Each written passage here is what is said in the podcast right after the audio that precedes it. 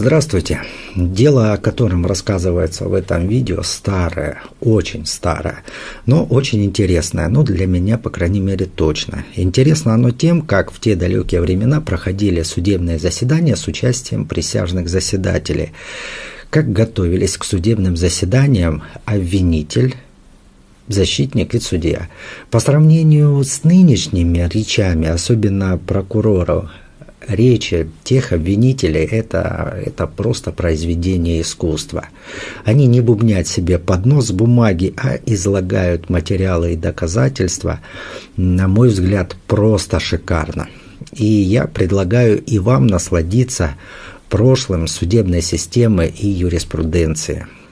Итак, 14-15 февраля 1867 года Московским окружным судом с участием присяжных заседателей было рассмотрено дело по обвинению бывшего студента Алексея Михайловича Данилова в убийстве. Также он обвинялся в мошенничестве и наименовании себя ложными фамилиями. Председательствовал председатель окружного суда Елисей Елисеевич Люминарский который, по словам современников, был судьей с головы до ног. Самостоятельный и независимый, недоступный внешнему давлению, чуждый для карьеризма, снисходительный и сострадательный к слабым. Он пользовался всеобщим доверием и уважением. Сейчас э, о нынешних судьях, современных судьях Российской Федерации, конечно же, такого ну, сказать можно очень редко. Обвинителем по делу выступал Михаил Федорович Громницкий, о котором коллега отзывался так. Сочетание силы слова с простотой слова, отсутствие всяких ненужных вступлений и какого-либо пафоса, спокойное своей твердостью убеждения и самое подробное изучение и знание всех обстоятельств и особенностей разбираемого преступления делали из его речи то неотразимое стальное копье закона, о котором говорит король Лир. Громницкий выступал обвинителем, являясь не только достойным, но и опасным противником для талантливых защитников, которых в изобилии выделяла из своей среды тогдашняя московская адвокатура. Защищал подсудимого Михаил Иванович Доброхотов, который являлся первым председателем Совета присяжных поверенных округа Московской судебной палаты. По свидетельству коллег, был одним из самых талантливых и ярких представителей присяжных поверенных. И вот эти вот три кита юриспруденции сошлись в одном деле. Данилов обвинялся в том, что 12 января 1866 года убил отставного капитана Попова и его служанку Марию Нордман – Покойный капитан Попов приехал из Петербурга в Москву в октябре 1865 года и решил стать ростовщиком, то есть давать деньги в долг под проценты. По сведениям родственников, у него было 23-29 тысяч рублей капитала. После убийства большая часть денег и несколько оставленных под залог вещей были похищены. Подозрение пало на Данилова, но ни на следствии, ни в суде он виновным себя не признавал. Это дело похоже на дело студента Родиона Раскольникова. Только здесь вместо старухи-процентщицы ростовщик капитан Попов, а вместо Петербурга – Москва. Но Данилов не мог прочесть роман Достоевского и не мог скопировать Раскольникова, так как преступление и наказание хоть и было написано, но еще не было опубликовано. На разрешение присяжных заседателей судом были поставлены пять вопросов. Виновен ли Данилов в совершении убийства с корыстной целью? Виновен ли в укрывательстве похищенного и в мошенничестве, в недонесении и в именовании себя ложными фамилиями? Данилов себя виновным не признавал.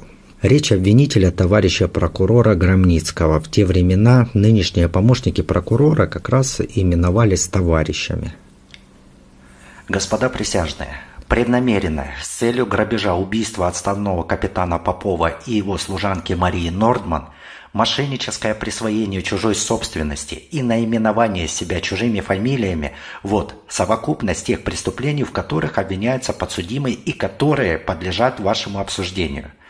Так как убийство составляет здесь неизмеримо важнейший пункт обвинения, я начну с этого пункта.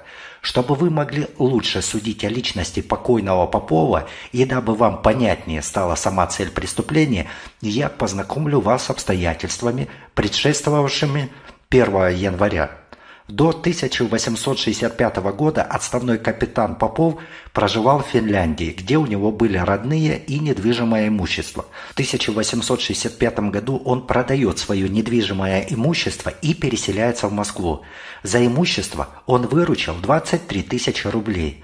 В верности этой цифры подтверждает список банковских билетов, найденные в квартире убитого, и такой же список, присланный его родными – Сами билеты не найдены. Были ли у него наличные деньги, неизвестно, но если и были, то немного.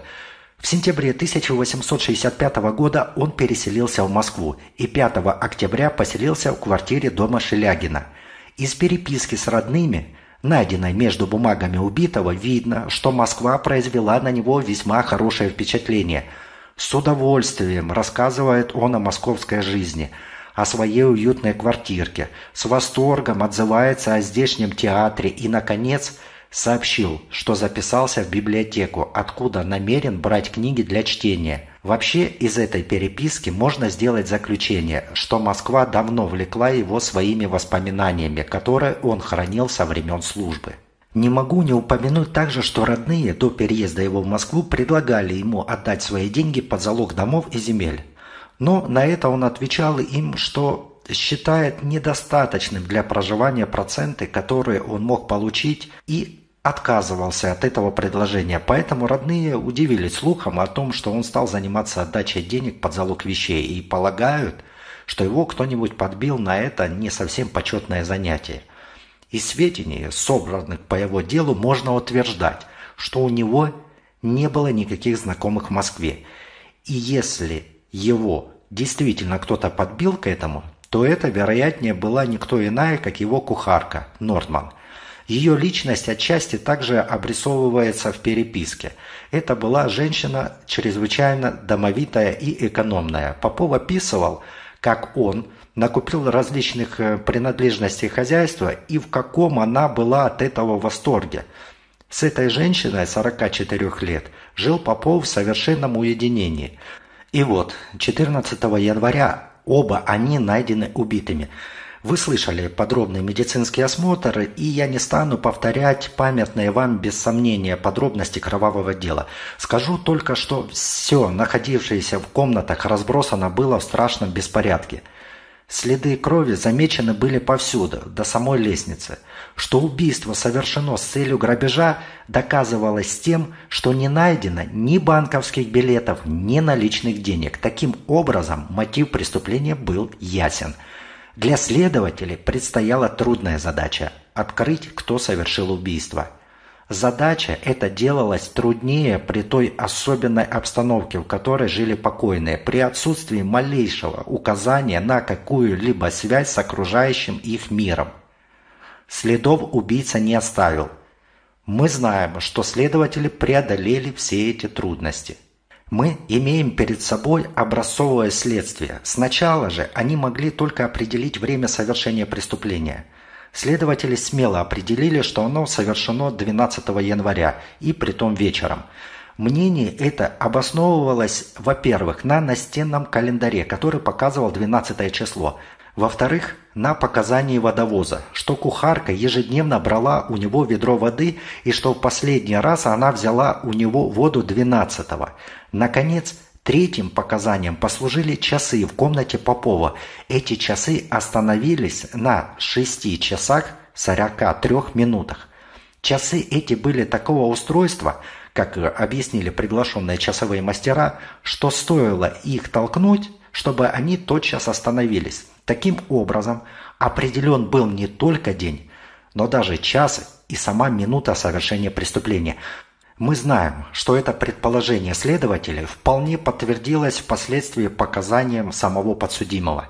Далее, следователи определили, что у убийцы непременно должна быть ранена левая рука. Вам известны основания этого предположения и насколько оно впоследствии тоже подтвердилось.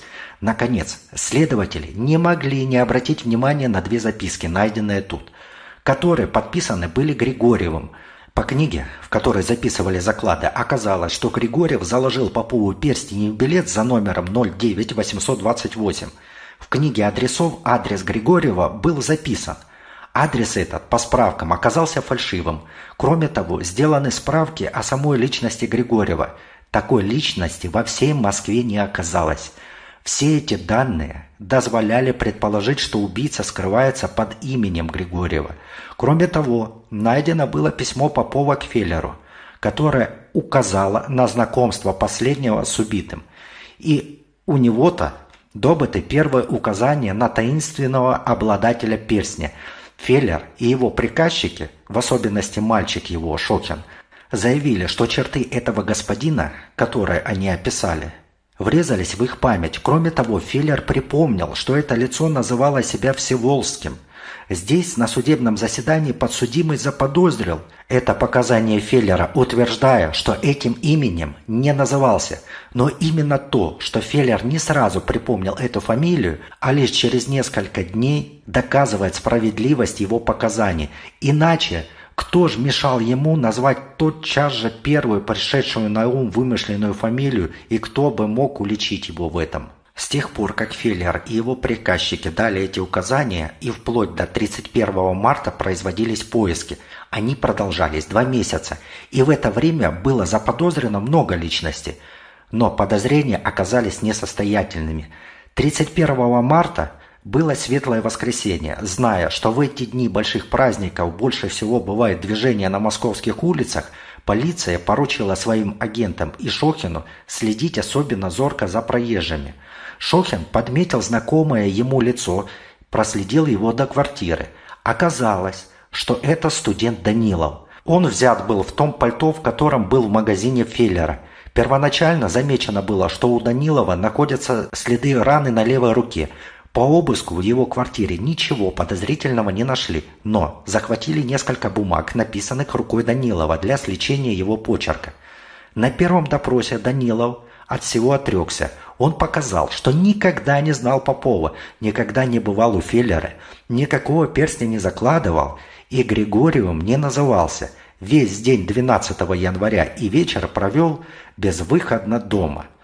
Но полиция собрана уже было тогда против него достаточно улик. Случайно узнали о его отношении к закладчику Рамиху имя которого он шепнул своей матери при свидании. От Рамиха узнали, что он приносил оценивать к нему перстень, и что у него был заложен билет номер 09828. Билет этот выкупленный у него Даниловым 8 января и заложенный 11 января у Попова. Тот самый билет, который оказался похищенным в числе других из квартиры Попова. Записки, подписанные Григорьевым, оказались подписанными его рукой. Депутат от университета Должиков заявил следователям о записке, переданной ему Даниловым, в которой он просил заготовить для него свидетелей на 12 января. Отец и мать рассказали насчет происхождения раны на руке. Студент Трусов подтвердил тот же рассказ и кроме того сообщил о пятнах на пальто и о том, как они продавали бриллианты – Девица Швалингер и Малышев, на которых он сослался в подтверждение того, что он был дома, этого не подтвердили. Этого не подтвердили и его родные. Все это я перечислил с тем, чтобы показать вам, какое значение вообще имеют его показания и особенно те, которые он дал 6 апреля – не подлежит сомнению, что он был вынужден к этому показанию силой собранных против него улик. Ввиду таких улик молчать было невозможно и неблагоразумно. Ему оставалось или сознаться, или выдумать какую-нибудь историю. И вот он выдумывает фантастическую историю, в которой сознается в укрывательстве преступления. Я прослежу эту историю шаг за шагом. В этой истории подсудимый говорит, что Феллер советовал ему назваться у Попова Григорьевым. Не говоря уже о том, что это показание совершенно голословно, я спрашиваю, с какой целью мог ему Феллер это советовать? Цели тут никакой и придумать нельзя. А между тем известно, что он и прежде менял свое имя. Естественно, предположить, что имя Григорьева он сам и выдумал. Далее он говорит, что Феллер знал его адрес. Но в таком случае зачем же он скрывал его два месяца, тогда как мальчик его же магазина послужил главным агентом в поисках подсудимого? Если Феллер, по предположению подсудимого, не мог сделать это прямо, то неужели ему трудно было в течение двух месяцев так или иначе намекнуть полиции на место жительства Данилова? Стало быть, и это его показания голословно и невероятно. Затем он говорит, что он оставил свой старый шарф у Феллера по предложению Феллера. Но из сведений, собранных следователями, известно, что подсудимый имел привычку оставлять старые вещи в магазине, где он покупал новые. В магазине «Амстердам» он тоже оставил раз свой старый шарф. У сапожника он оставил свои старые сапоги. Конечно, все это мелочи. Но эти мелочи и важны, как указание на степень искренности его показаний. Перехожу к более важным показаниям. 8 января он встретился с Филлером в клубе и просил будто бы его посредничество для пятипроцентного билета. Билет этот будто бы поручила ему выкупить у Рамиха Соковнина. Соковнина ему этого не поручала. Но как бы то ни было, билет у него был, и ему понадобилось заложить Попову. Спрашивается, зачем он показывал его Филлеру? Это уже не бриллиантовая вещь, которую тот мог высоко оценить. Попов знал курс билета не хуже Феллера. К чему тут посредничество Феллера?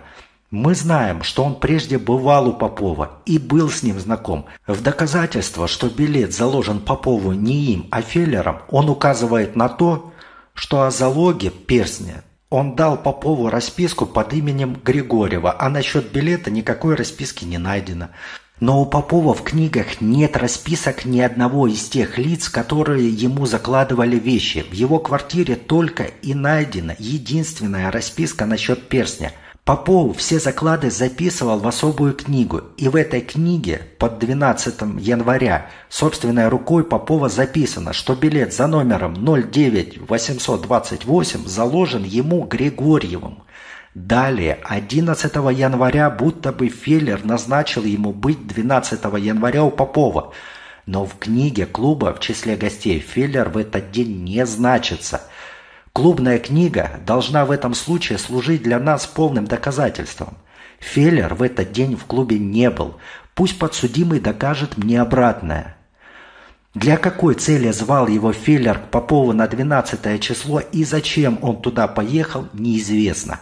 Сам же он говорит, что Феллер вручил ему 100 рублей. Неужели Феллер только для того назначил ему приехать, чтобы он получил от Попова еще несколько рублей по курсу? Остальные билеты, которые он намеревался будто бы тоже перезаложить от Ремиха Попову, в руках его еще не были – я решительно не вижу, зачем ему было отправляться 12 января к Попову, а между тем надобность ехать к Попову, по-видимому, настояла большая, так как он оставил даже сестру свою одну вечером на Кузнецком мосту, и она возвратилась домой одна. 12 вечером он приехал, нашел дверь отворенной, ступил в комнату, увидел на полу труп женщины, и тут на него набросились убийцы и так далее. Не говоря уже о том, что немыслимо, чтобы убийца, совершая преступление, оставлял все двери отворенными. Мы имеем неопровержимое доказательство, что убийца отпирал изнутри двери, когда выходил. Об этом свидетельствует крючок на внутренней стороне косяка наружной двери и ручка второй двери, обогренной кровью – это первая несообразность. Вторая несообразность в его показании та, что он, вступив в комнату один шаг, тогда только заметил труп убитой женщины. Ему доказали, что если дверь была отворена, как он говорит, то он не мог не заметить трупа, находясь еще на лестнице. Я от себя могу удостоверить, что это действительно так. Я был в квартире Попова и убедился, что внутренность первой комнаты видна вся еще с лестницы – Потому что голова человека, стоящего на шестой или седьмой ступени лестницы сверху вниз, приходится в уровень с полом комнаты. Заметив и эту несообразность, подсудимый здесь на судебном следствии уже изменяет свое показание и говорит, что он не помнит, вошел ли он в комнату или нет, и что заметил там какую-то темную массу. Все эти изменения в каждом из подробностей того чистосердечного показания – той исповеди, как он сам выразился, на которую он решился наконец 6 апреля, сами по себе уже составляют сильную улику против подсудимого.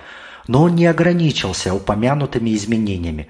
Он показал, что когда он вступил в комнату, из спальни выскочил человек и бросился на него с кинжалом, нанес ему рану в руку, и затем он стремглав бросился вниз и выбежал на улицу – Ему было доказано, что если бы он сделал хотя бы один шаг в комнату, то человек, выскочивший из соседней комнаты, уже отрезал бы ему всякое отступление. Заметив, что это невероятно, он изменил и это показание.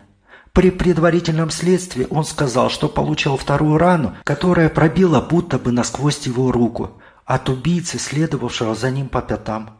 Ему доказали, что это невозможно, что убийца, следовавший по пятам, намеренно или ненамеренно мог нанести ему рану во всякую часть тела скорее, чем в руку. Он изменил и эту подробность. Он сказал, что получил удар кинжалом и в пальто, и указал место удара, впоследствии будто бы им зашитое. При тщательном осмотре пальто никакого зашитого места не оказалось. Он сказал, что бежал вниз стремглав, придерживаясь раненой рукой за стену.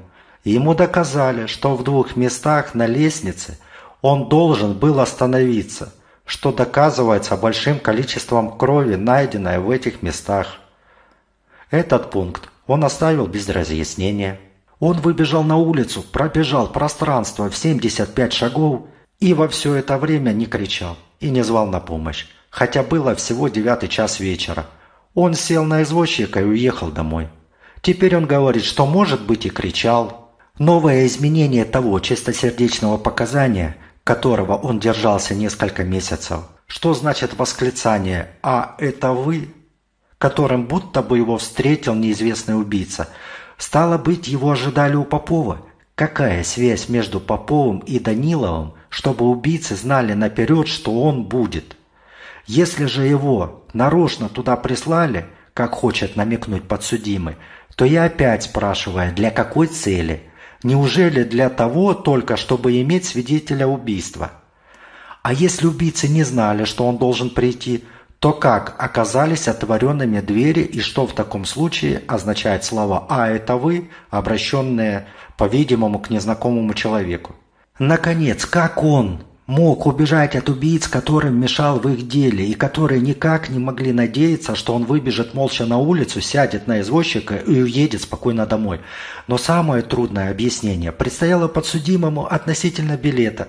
Вам известно, что билет этот, выкупленный им 8 января у Рамиха, был им заложен 11 января у Попова, и им же 15 января снова заложен у Юнкера – Ему не оставалось ничего более, как придумать новую историю, и он сочинил историю невероятную, немыслимую.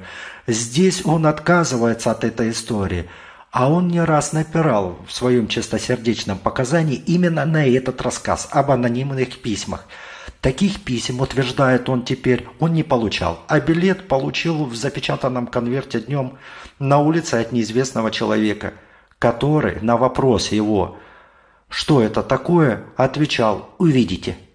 На предварительном следствии он так не рассказывал. Там неизвестный быстро пробежал мимо него, сунул ему конверт и исчез, не говоря ни слова. Распечатав конверт, рассказывая далее подсудимый и найдя в нем свой пятипроцентный билет, он ужасно смутился. Но в чем же выразилось смущение? В том, что он в тот же день заложил билет у юнкера – Данилова спросили, носил ли он перчатки. Он сказал, что носил постоянно. 12 января на левой руке его надета была перчатка, и что, вероятно, она спала с руки во дворе.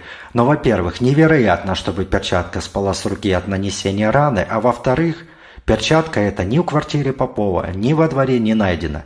Я полагаю, господа присяжные, что я опровергнул во всех частях то чистосердечное показание Данилова, которым он старается отстранить от себя обвинение в убийстве, хотя и сознавался в его укрывательстве. Теперь я исчислю более положительное доказательство того, что убийца именно он и никто другой. Прежде всего, улики против него является его карандашная записка подписанная именем Григорьева, которая найдена у Попова. Подсудимый отказывается от этой записки, понимая всю важность этой улики. Но после показаний экспертов и товарища его, Трусова, для вас, господа присяжные, не может быть никакого сомнения в том, что записка эта написана им. Почему он так упорно отказывается от нее? Очень просто.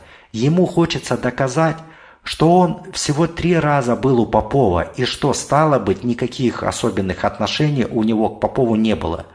Записка прямо уличает его в противном. И кроме того, уличает его еще и во лжи перед Поповым насчет поездки в Тулу, которая для чего-нибудь да понадобилась же ему. Что кроется под лживым содержанием этой записки, нам неизвестно.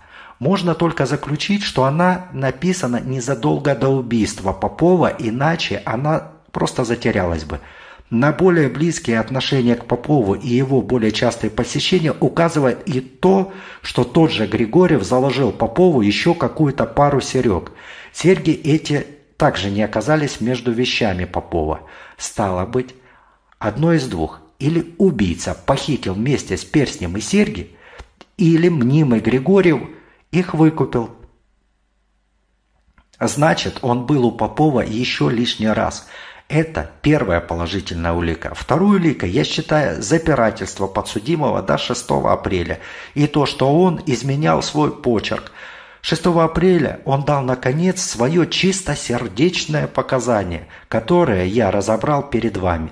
Если Данилов виновен только в укрывательстве, то почему же его показания до такой степени опровергаются в мельчайших подробностях? Я понимаю, что виновный в укрывательстве может долго не доносить о нем. Не доносить до тех пор, пока главные преступники не открыты, и он сам не увлечен в укрывательстве. Но раз сознавшись в укрывательстве, виновный в нем, из собственного интереса попытается раскрыть преступление во всей его целостности, чтобы тем облегчить меру следующего ему наказания. Но сделал ли это Данилов? Вот почему я смело выставляю его показания 6 апреля как третью улику против него же самого. Далее уликой служит рана на левой руке Данилова. 18 января следователи сделали заключение, что у убийцы должна быть рана на левой руке. Через два с половиной месяца подсудимый арестован, и на левой руке оказались явственные следы двух ран. Сверх того, у него найдены царапины на правой руке. Вы слышали объяснение, данное Даниловым насчет происхождения этих царапин, а также и то, как эксперты оценили достоверность этих объяснений. 15 апреля делались лечение, и шрам на ладони – его левой руки пришелся как раз против пятна на ручке двери. Между вещами Попова не оказалось только тех вещей, которые были заложены Григорьевым. Да, еще перстня Беловзора. Понятно, что убийца не взял прочих вещей, потому что похищенные вещи могут всегда навести на след похитителя. Но мы знаем, что Данилов продал два бриллиантика. Сначала я думал, что эти бриллиантики из перстня с окамненой. Теперь Судя по описанию этих бриллиантиков, я склонен думать, что они из перстня Беловзора.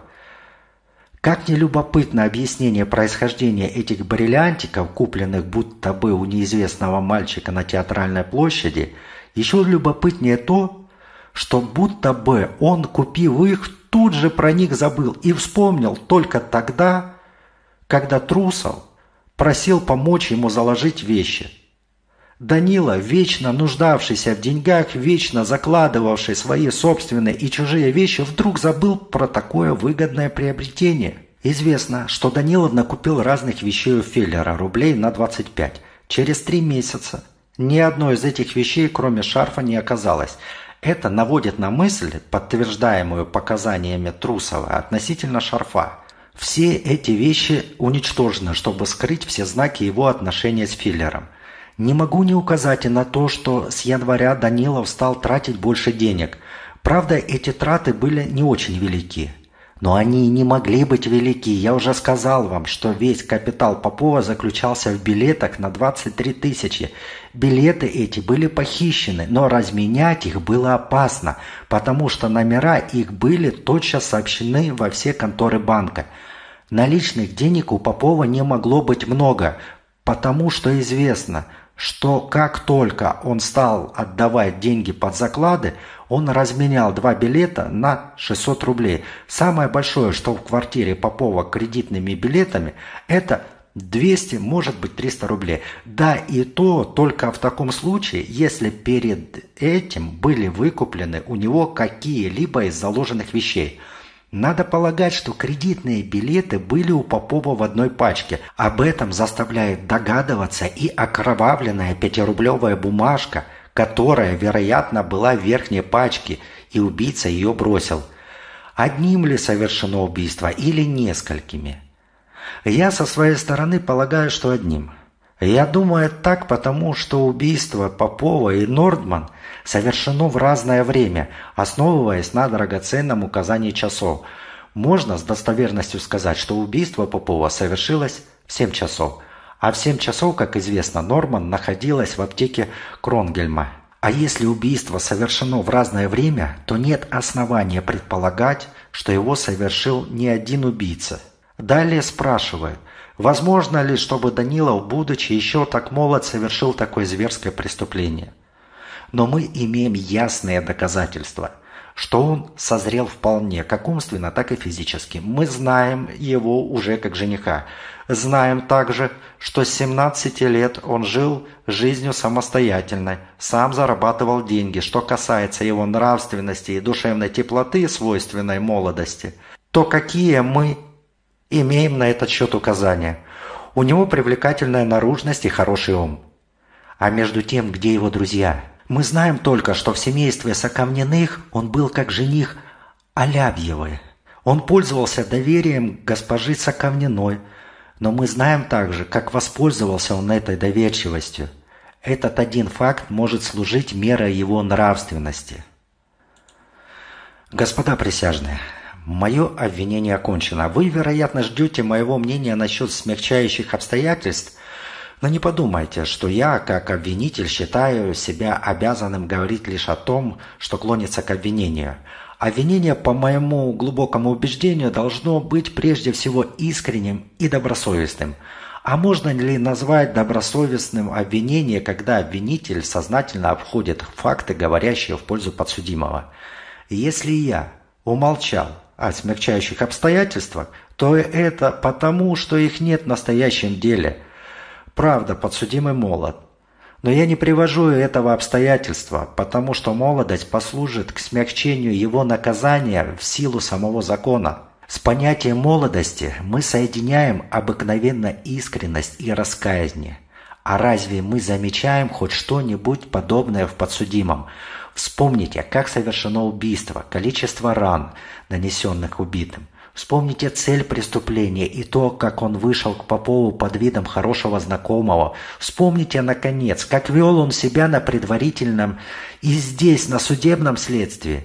До тех пор, пока не укажут смягчающих обстоятельств, я буду утверждать, что подсудимый не заслуживает вашего снисхождения – я обвиняю его в предумышленном убийстве Попова и Марии Нордман, мошенническом присвоении денег, принадлежавших Соковниной, и в наименовании себя фальшивыми именами.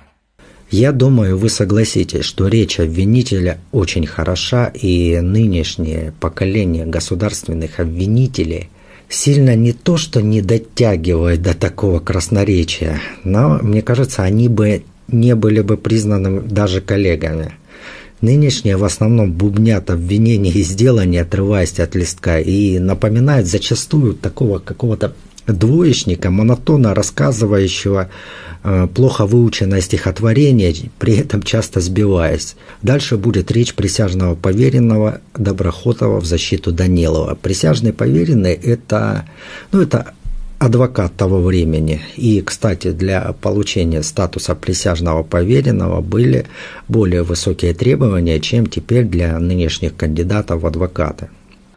Господа присяжные заседатели, прежде исполнения возложенной на меня господином председателем обязанности защищать подсудимого, я считаю нужным напомнить вам те улики, которые были приведены прокурором – Здесь обращают на себя внимание не только обстоятельства дела, но и само производство следствия. Оно было произведено не в порядке, определенном судебными уставами 20 ноября 1864 года, а в порядке инквизиционном, я уже обращал ваше внимание во время судебного следствия на допросы подсудимого при этом следствии и на некоторые осмотры, столь важные в настоящем деле.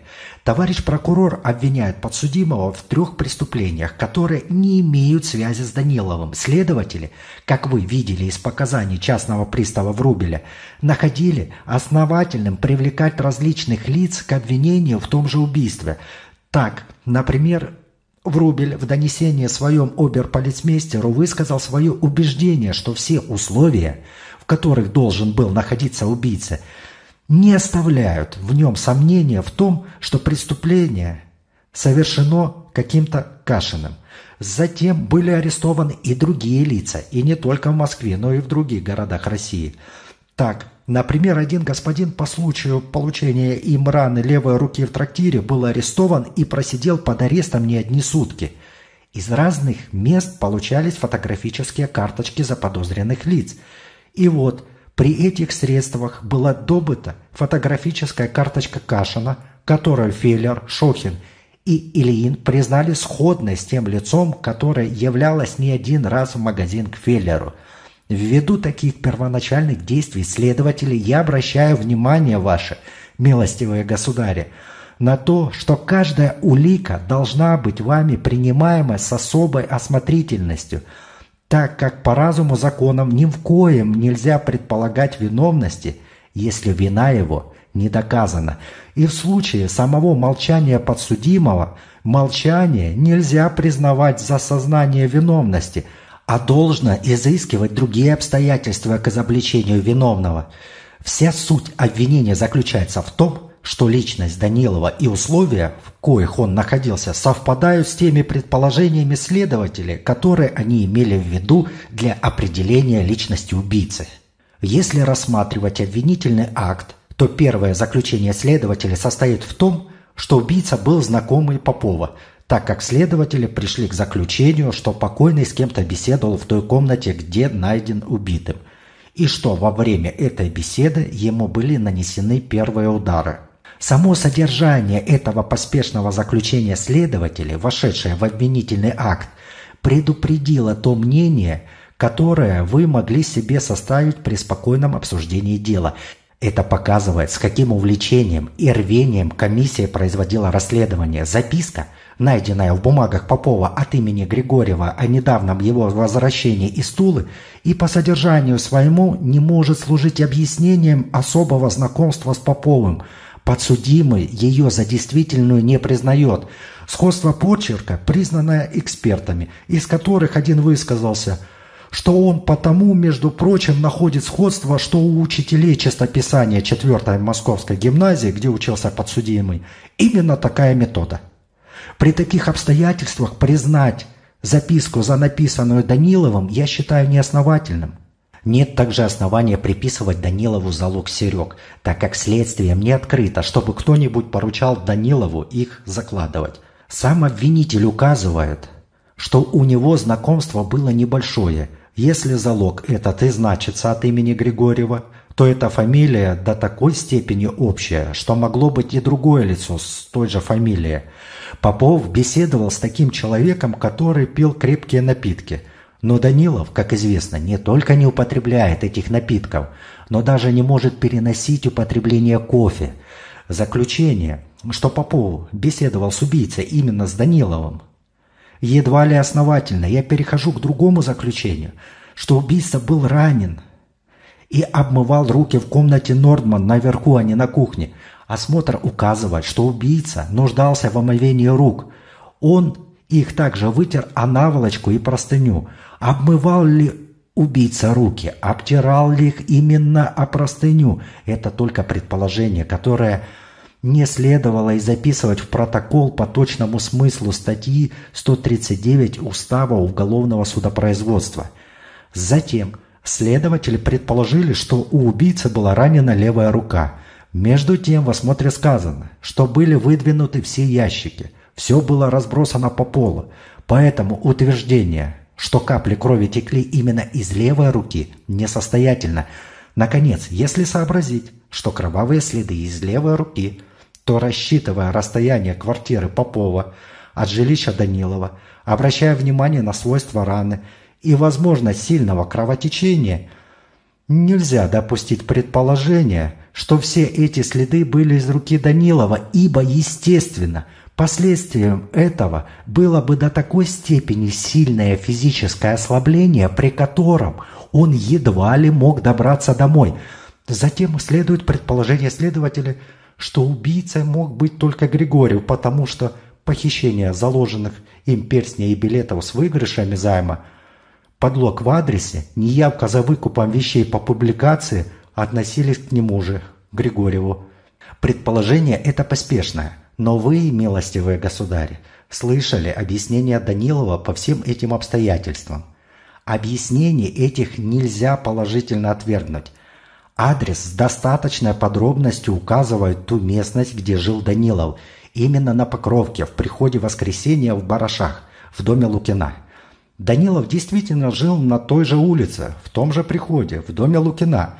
Я не могу счесть этот адрес подложным, тем более, что он должен был быть объяснен Попову и Феллеру еще 17 декабря 1865 года. Я думаю, что тут вкралась простая ошибка при записывании Поповым адреса Григорьева. Данилов не заботился о выкупе перстня по публикации, потому что он был заложен им выгодно, и выкупать он его не хотел, о чем было объявлено и госпоже Соковниной 18 декабря. Поэтому нет основания признавать адрес и неявку за выкупом вещи сильной уликой. Затем по указанию Шохина Данилов был арестован 1 апреля. Следователи не могли найти новых доказательств тому, что виновный в убийстве именно он. Они стали основывать обвинения на его показаниях. Того же самого придерживается и господин прокурор. Он не объяснил, что могло бы дать следователям возможность открыть в отношении к Попову. Самое первоначальное сокрытие этих отношений и известных ему обстоятельств дела весьма возможно и естественно, и нет никакого основания объяснять его в смысле какого-либо участия в преступлении. Такое сокрытие часто бывает в юридической практике, чтобы не подвергаться тем неудобствам, которое влечет за собой прикосновенность к делам, подобным настоящему. У Данилова была ранена левая рука, и удар был нанесен неизвестным лицом. Я позволю себе при этом сделать одно предположение, на которое обращу ваше внимание, господа присяжные. Если бы Данилов был в числе убийц, то при таком кровоизлиянии, которое могло быть из его раны, он должен был запачкать кровью прокладку левого рукава гораздо более, нежели это найдено по осмотру. Между тем, как те кровавые пятна, которые найдены при осмотре в рукавах по отзыву врачей на судебном следствии – могли явиться при вдевании одной руки в рукав другой. Обвинительный акт указывает на то, что у Данилова был синий сюртук, которого следователи не нашли при его аресте. Причем придается этому обстоятельству такой вид, что сюртук скрыт именно потому, что на нем была кровь. Из судебного следствия вы, милостивые государи, могли заметить, что Свидетели, Жуковский и Трусов видели этот сюртук после января, а Жуковский даже сказал, что сюртук этот был у Данилова незадолго перед его арестом. Но если бы была кровь на сюртуке, то она оставила бы следы и на прокладке пальто, а между тем кровавых пятен на прокладке не было. Трусов заметил же на наружной стороне полы пальто пятна крови – но о пятнах крови на сюртуке ни Трусов, ни Жуковский ничего не говорили. Из показаний свидетеля Степанова и Гольма видно, что у порога входной двери было много следов крови от подошв обуви, замаранных кровью. Если это действительно так, то принимая в соображение, что убийце оставлены калоши, На следах сапогов остались бы следы крови. Между тем, сам обвинитель заметил, что покупая новую вещь взамен старой, Данилов обыкновенно оставлял последнюю в той лавке, где делал покупку, и что на подошвах тех сапог, которые были оставлены Даниловым у сапожника и которые были изъяты при исследовании, никаких следов крови не оказалось.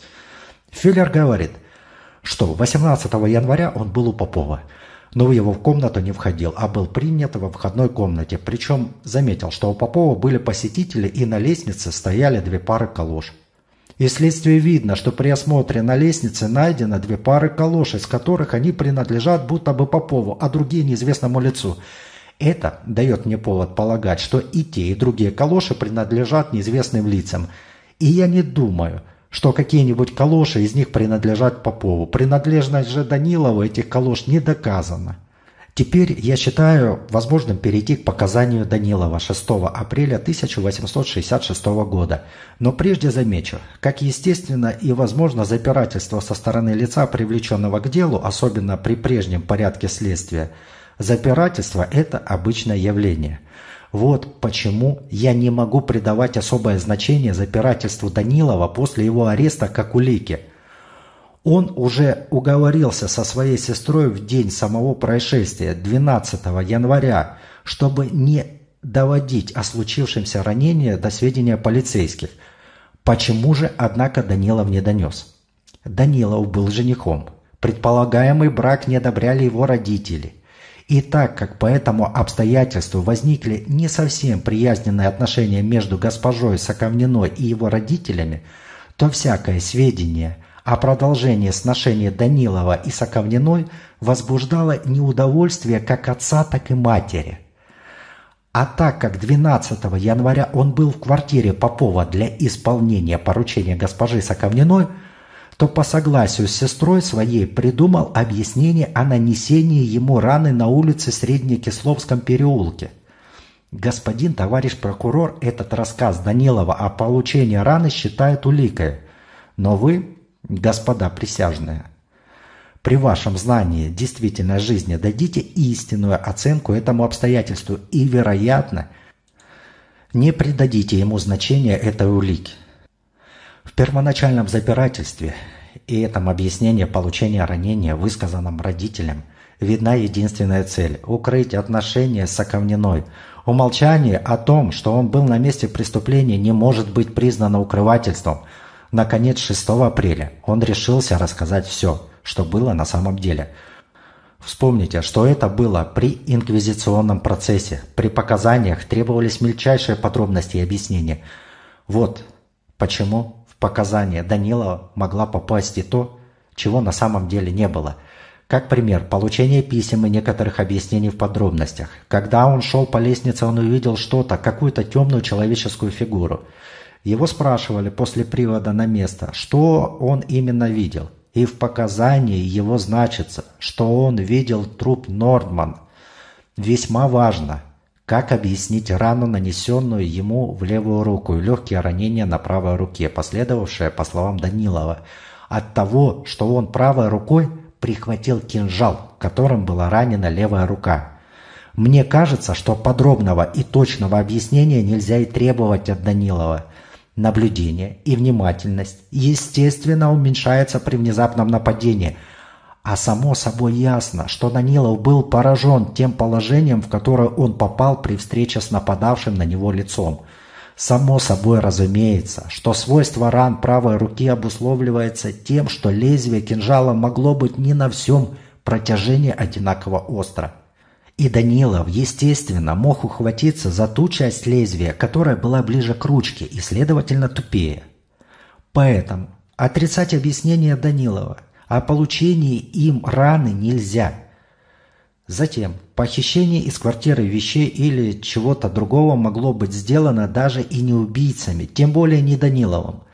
Когда он явился в квартиру Попова и тем самым побудил их торопиться покинуть квартиру, они из опасения быть захваченными, естественно, должны были остановиться в своем грабеже, и найденный около комода пятирублевый билет указывает именно на эту поспешность ухода убийцы с квартиры Попова.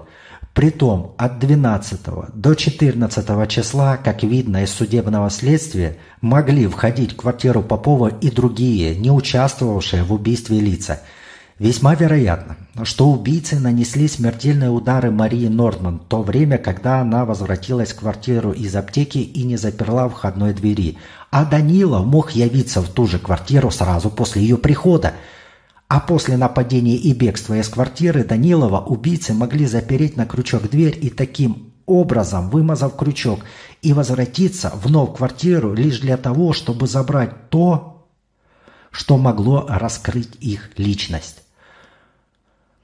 Образ жизни Данилова не дает повода к предположениям, что им было сделано похищение вещей и денег – он получал 70 рублей ежемесячно при готовом содержании в родительском доме. При таком положении можно было иметь и хорошего извозчика, и приличное место в театре, изредка даже ложа и тому подобное. Если господин товарищ прокурор мог заметить в этом некоторую роскошь, то мне кажется, что это легко объяснить тем, что в январе жизнь течет обыкновенно веселее и живее. Обвинитель обращает внимание на слова, сказанные убийцей Данилову. «Ах, это вы...» Но мне кажется, что если, во-первых, допустить, что Попов беседовал с убийцей, то Попов, предупрежденный Феллером о приходе Григорьева, заложившего ему перстень и билет, мог сообщить об этом убийце, даже показать этот перстень убийце, а последний после совершения убийства мог встретить Данилова выше приведенными словами – а во-вторых, убийца, зная адрес Григорьева, мог заметить его физиономию и передать конверт с билетом при встрече с ним. Товарищ прокурора указывает на несообразность в способе получения билета. Но какая же сообразность в том, что Данилов, будучи убийцей и зная, что билет заложен Феллером Попову, предъявил его к залогу в контору Юнкера под своей собственной фамилией, хотя ему не могло не быть очень хорошо известно, что номера билетов у закладчиков записываются в особой книге. Притом нельзя не заметить, что Данилову, если бы он был убийцей, незачем было утверждать, что этот билет именно тот, который он отдал для залога у Попова Феллеру, так как в серии 50 номеров, и ему представлялось возможность сказать, что это билет не тот, который им был отдан Феллеру – Обвинитель утверждает, что убийство совершено одним лицом. Я имею основание утверждать, что убийство совершено никак не менее, как двумя лицами. Нет сомнений, что калоши, найденные при осмотре квартиры Попова на лестнице, были брошены убийцами. Что одна пара калош принадлежала Попову, в общем, ничем не доказано. Принимая в соображение объяснения Данилова, весьма естественно предполагать, что Убийцы стремглав бросились вон из квартиры, забыв даже калоши, а оказавшись на вешалке, неизвестно кому принадлежащее пальто может служить подтверждением сделанного мной предположения. Обвинитель говорит тоже об обстоятельствах, изобличающих Данилова в воровстве, мошенничестве и присвоении чужого имущества. При судебном следствии вы, милостивые государи, видели, что госпожа Соковнина сознательно относилась к цене перстня, но Данилов не воспользовался той ценой, которая ему была объявлена. Он передал деньги Сокомниной, как видно из обстоятельств дела, не указав на те мелкие издержки, о которых госпожа Сокомнина не требовала от него и отчета. Я здесь никакого мошеннического поступка не вижу. Что касается до присвоения Данилову не принадлежащих ему фамилии, то я могу признать присвоение не принадлежащей фамилии лицом, когда оно это делает для обозначения, так сказать, номера вещи. Закон видит присвоение чужой фамилии или поступок тщеславный, или соединенный с каким-либо преступлением. В поступке Данилова ни того, ни другого не видно. При закладе у господина Ремиха Данилов назвал себя в 1864 году на Васильцевом, потом у Попова Григорьевым. У Попова в книге встречается фамилия Старый Леонтьев, который нигде не отыскан. И эта личность не могла, по моему мнению, быть оставлена без внимания сыскной полиции. Товарищ прокурор указал, что хотя Данилов и был молод, но в таких отношениях, которые указывают на него как на вполне развитого человека – Он был жених, говорит товарищ прокурор. Он упомянул и о других обстоятельствах жизни подсудимого. Все для того, чтобы доказать, что Данилов не представляет тех данных, при котором присяжным представлялась бы возможность оказать Данилову снисхождение. Я позволю себе заметить, что желание жениться нисколько не доказывает зрелого развития. Я полагаю, что человек в более развитом положении может не решиться так легко на такой важный шаг, как переход из холостой жизни к семейной. Сама легкость, с которой Данилову намеревался приступить к исполнению обязанностей семейного человека, по-моему, отнюдь не указывает на удовлетворительность его умственного и нравственного развития. Он еще был только на втором курсе юридического факультета. Жизнь в родительском доме, занятия уроками, незначительное знакомство не доказывает еще возможности приобретения житейской опытности. Товарищ прокурор по незначительному числу лиц с ним знакомых заключает об отсутствии у него теплоты души. Но вы, господа присяжные, видели здесь на суде его семейство, видели положение отца и сестры. Мать не смогла явиться в суд. Вы видели, что эти люди из той среды, где свято хранятся семейные добродетели, следовательно, блюдется и теплота души. И я уверен, что после этого указания вы не согласитесь с таким предположением обвинителя, особенно если обратите внимание на то, что время Данилова было посвящено не знакомствам, а урокам и другим деловым занятиям. Товарищ прокурор указывает на то, что закон уже сам по себе смягчает наказание несовершеннолетним, но вы имеете право по закону оказать подсудимому снисхождение по соображениям обстоятельств дела и того, что вам известно о прежней жизни подсудимого. Товарищ прокурор обратил ваше внимание на поведение подсудимого во время судебного следствия. Но я думаю, что эта мелочь в сравнении со свойством обвинения заставила вас смотреть на дело в том же свете и имела влияние на ваше убеждение. Во всяком случае, я уверен, что приговор ваш будет основан на вашей опытности и знании действительной жизни.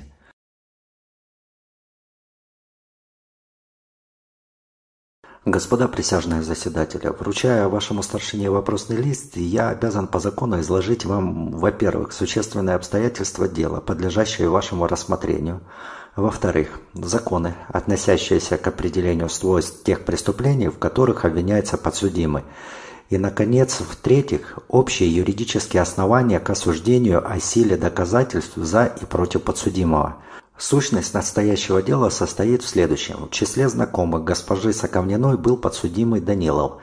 Он даже пользовался особой приязнью и доверием ее, доказательством чему могут служить неоднократные поручения, которые она ему давала.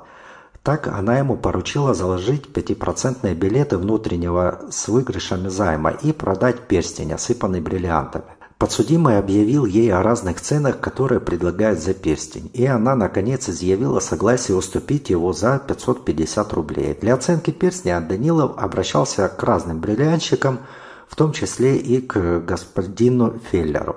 Возымев намерение заложить перстень у заказчика Попова, он попросил бриллианщика Феллера оценить его подороже, с которым потом вновь являлся господину Феллеру. 17 декабря хлопоты Данилова кончили залогом перстня у вышеуказанного Попова за 750 рублей. Госпоже Соковниной же подсудимый заявил, что он продал перстень за 580 рублей, не додав ей при этом 10 рублей, потерянных им будто бы при промене одного из банковского билета. Кроме продажи перстня, госпожа Соковнина, как я уже говорил, поручила ему еще и заложить пятипроцентные с выигрышами билеты. Билеты эти он заложил у Рамиха. 8 января один из этих билетов за номером 09828 был им выкуплен у последнего и 11 января заложен у Попова, убийство которого и его служанки Марии Норман совершилось 12 января. Я не намерен, господа присяжные заседатели, повторять подробности осмотра квартиры Попова, трупа его и служанки Марии Нордман. Судебное следствие разъяснило вам это достаточно. Считаю, впрочем, не лишним напомнить вам, что поводом к открытию обвиняемого ныне в убийстве Попова и Нордман дворянина Алексея Данилова послужили Отсутствие в числе вещей Попова, заложенных неизвестным Григорьевым перстня и билета за номером 09828 и следы крови на левой стороне лестницы, если идти из комнат вниз на двор. Из чего достоверно можно было заключить, что убийца был ранен в левую руку. Феллер, которому было найдено в квартире Попова письмо, и работники его подробно описывали приметы ценившего заложенный 17 декабря перстень. И один из них проследил мнимого Григорьева до его квартиры, назвавшегося при оценке перстня, как показал Феллер, Всеволожским. Человек этот оказался сыном коллежского асессора – при первоначальных допросах Данилов не только отказался от присутствия 12 января в квартире Попова, но даже и от знакомства с Феллером, объяснив, что 12 января он весь вечер был дома. Относительно же раны на левой руке показал, что она произошла от обжога утюгом и от падения с лошади. Для того, чтобы рассказ этот не встретил опровержения со стороны родителей подсудимого, Данилов предупреждал их записками, которые и передал депутату от университета Должикову, а сей последний представил их к делу. Наконец, когда сами родители Данилова показали, что рану на руке сын объяснял тем, что получил ее на Киселевке от неизвестного человека, который заподозрил его в том, что он, проходя по улице, видел в окошко совершение какого-то преступления, ранил его ножом в левую руку. Когда оказалось, что билеты с Оковниной он заложил у Рамиха, назвавшись Новосильцевым, и один из них за номером 09828 выкупил в начале января, Данилов 6 апреля сознался не только в оценке перстня у Феллера и в залоге Ионова Попову, но и в присутствии 12 января вечером в квартире Попова. Последний факт он передавал следующим образом. Феллер, встретив его 8 января в немецком клубе, предложил ему заложить что-либо у Попова, вследствие чего он передал ему выкупленный им по поручению Соковниной от Рамиха 5% билет за номером 09828. 11 января он вновь встретился в немецком клубе с Феллером, который ему сказал, что билет он заложил Попову и выдал Данилову 100 рублей. Приглашал его прийти в среду вечером, то есть 12 января, к Попову для передачи других билетов. Вследствие чего он, Данилов, вечером 12 января отправился в квартиру Попова. Придя к квартире, он нашел входную дверь полуоткрытой, а взойдя на лестницу, увидел в первой комнате что-то темное, похожее на труп женщины, которая отворяла ему дверь во время прежних посещений Попова. Едва он сделал один шаг в комнату, как увидел вышедшего из спальни Попова неизвестного человека, который с криком «А, это вы!» бросился на него с кинжалом и ранил его в ладонь левой руки. Убегая от неизвестного злодея по лестнице и придерживаясь левой рукой за стену, он получил новую рану в руку, но с другой стороны. Выбежав со двора на улицу, он немедленно поехал домой, не заявив никому о случившемся. На другой или на третий день он получил анонимное письмо, в котором неизвестные лица просили его хранить все виденное и слышанное в тайне, говоря, что они берут с него в том клятву – Вскоре после того он был остановлен на улице неизвестным ему человеком, который передал ему конверт, в коем находилось письмо, подобное первому, и билет за номером 09828, которое он в тот же день заложил у юнкера. Наконец он получил еще анонимное письмо, в котором неизвестные злодеи уведомляли его – что они в безопасности и советовали в награду за полученную им рану купить шкаф Попова, в котором должны храниться деньги. Все эти письма были им уничтожены. При судебном следствии Данилов подтвердил показания 6 апреля с тем только изменением, что анонимных писем он не получал, и что, приняв билет от неизвестного человека, он усомнился, чтобы билет этот был заложен Феллером Попову, Филлер в данном под присягой на судебном следствии показании отверг всякое участие в залоге Попову билета. Вот, господа присяжные, в чем заключаются существенные обстоятельства нашего дела. Переходя за сим к обозначению признаков, коими определяется преступление, приписываемое подсудимому, я начну с главного – с убийства – Оно может быть учинено или без заранее обдуманного намерения или умысла, или же с обдуманным заранее намерением. Само собой разумеется, что обдуманное убийство посчитается более преступным того, которое учинено без предварительного умысла. Наконец, обдуманное убийство может быть сделано с целью воспользоваться чужой собственностью. И в этом роде убийства закон видит наиболее преступной воли со стороны обвиняемого – Укрывателем признается по закону тот, кто, не участвуя в преступлении, по совершении оного скроет следы преступления или преступника, или же воспользуется заведомо противозаконно добытой вещью. Наконец, о признаках недонесения о содеянном преступлении я считаю излишним распространяться, так как значение слова «недонесение» понятно для каждого.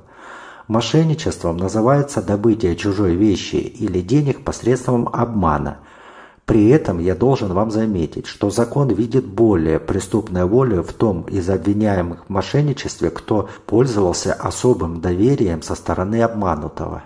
Теперь я перехожу к силе доказательств, представленных за и против подсудимого. При этом я вам должен сказать, что прежняя теория доказательств, на основании которой одно доказательство считалось более достоверным, а другое менее, эта теория в настоящее время у нас более не существует – и потому я ограничусь лишь некоторыми указаниями о силе доказательств, подчеркнутыми из юридической практики.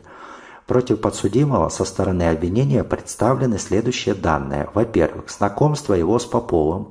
Во-вторых, залог у него подсудимым перстня и билета, из коих последний оказался после преступления в руках Данилова. В-третьих, следы крови в квартире Попова на левой стороне и рана у подсудимого на левой руке.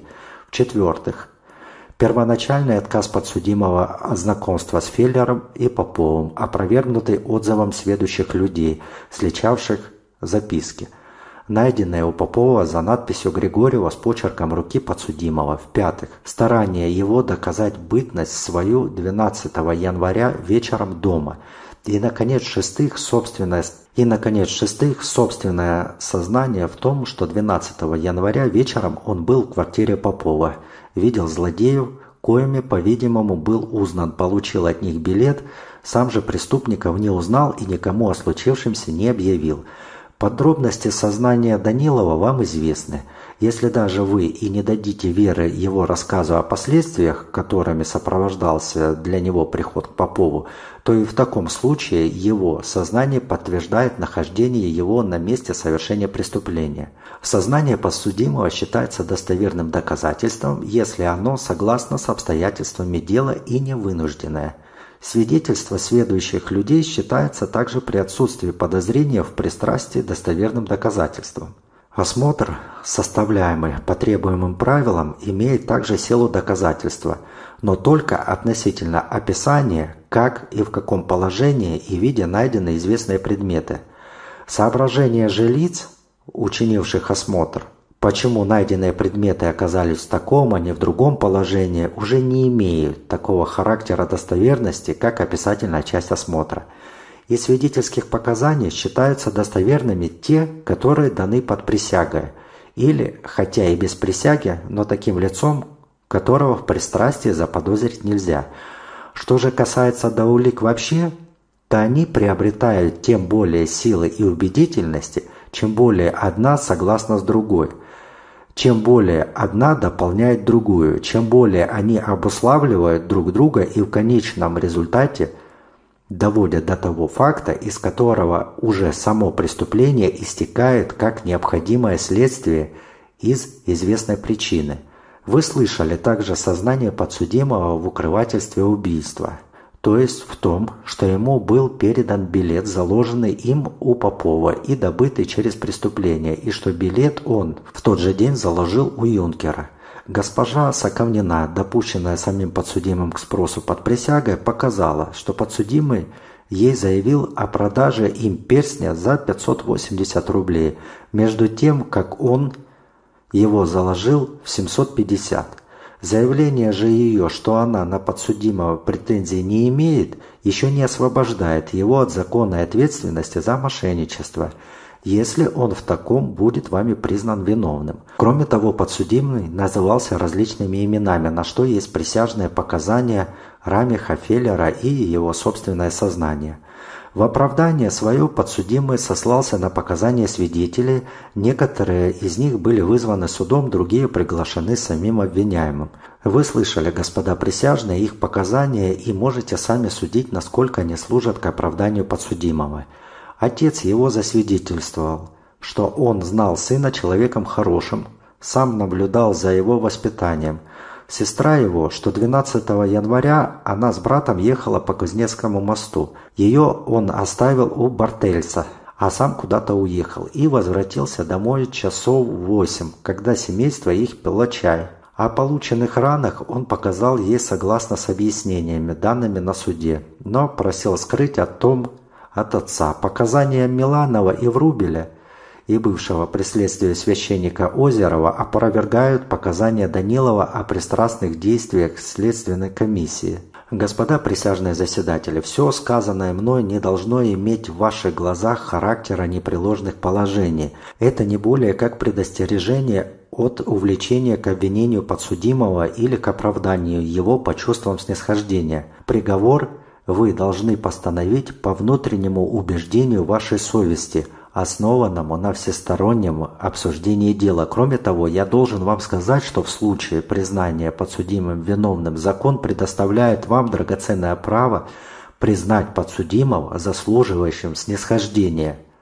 Но этим правом вы не должны пользоваться произвольно. Вы можете и обязаны воспользоваться этим правом лишь в том случае, если найдете достаточные к тому основания при подробном и всестороннем обсуждении обстоятельств дела. Присяжные признали Данилова виновным в умышленном убийстве с корыстной целью, но заслуживающим снисхождения, а также виновным в именовании себя чужими фамилиями – на основании вердикта присяжных заседателей суд приговорил Данилова лишить всего имущества, сослать на каторжные работы на рудниках на 9 лет, а затем поселить его в Сибири навсегда. На приговор Московского окружного суда подсудимым Даниловым была принесена кассационная жалоба, и определением Сената жалоба подсудимого была оставлена без изменения – Присутствуют записи и речей участников кассации, но они в основном повторяют уже сказанное в первом процессе по части доказательств. И я думаю, что ну, зачитывать их не имеет смысла. Кто хочет ознакомиться, то гуглите по запросу «Дело о бывшем студенте Данилове».